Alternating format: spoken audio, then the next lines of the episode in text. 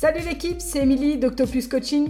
Ma mission au quotidien, au-delà de t'amener vers une vie plus active et saine, c'est t'aider à retrouver ou te maintenir en forme pour atteindre tes objectifs et vivre pleinement sans compromis. Poulpe Flow, c'est le podcast qui transforme ton quotidien grâce à l'activité sportive. N'oublie pas de t'abonner. Allez, c'est parti Salut, aujourd'hui je vais te parler de discipline et de volonté. Oui, je sais, ça peut te sembler un peu sérieux, mais reste avec moi, je te promets que ça vaut le coup. Tu sais, en tant que maman, gérante d'entreprise et coach sportive, j'ai souvent l'impression de jongler avec mille tâches à la fois. Et soyons honnêtes, c'est pas qu'une impression. Entre préparer les repas, emmener Mia à l'école, gérer les entraînements, gérer les adhérents et trouver du temps pour moi, c'est un véritable défi. Et je suis sûre que pour beaucoup d'entre vous, c'est la même chose. Mais j'ai découvert que la clé pour gérer tout ça, c'est pas d'avoir une volonté de faire, mais plutôt de développer une discipline solide. La science nous dit que notre volonté est une ressource limitée. Imagine ta volonté, c'est comme une batterie de téléphone. Tu commences la journée avec une charge complète, mais à chaque fois que tu utilises ton téléphone, la batterie se décharge petit à petit. C'est la même chose avec ta volonté. Chaque décision que tu prends, chaque tâche que tu accomplis, chaque fois que tu résistes à une tentation, tu utilises un peu de ta volonté. comme ta batterie de téléphone, ta volonté se décharge au cours de la journée. C'est ce qu'on appelle la fatigue de décision.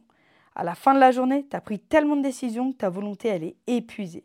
Tu as moins de contrôle sur tes actions et tu es plus susceptible de céder à la tentation ou de prendre des décisions impulsives. Alors comment pouvons-nous accomplir ce que nous devons faire sans épuiser notre volonté?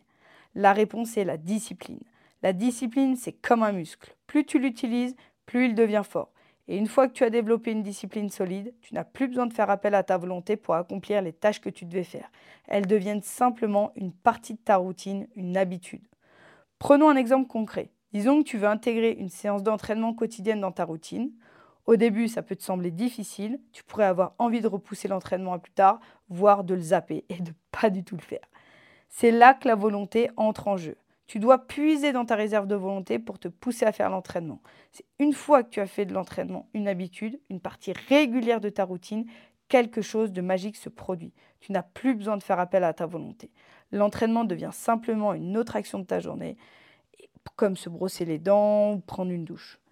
C'est là que la discipline entre en jeu. Alors comment développer cette discipline? Voici quelques astuces que j'ai découvertes au fil des ans.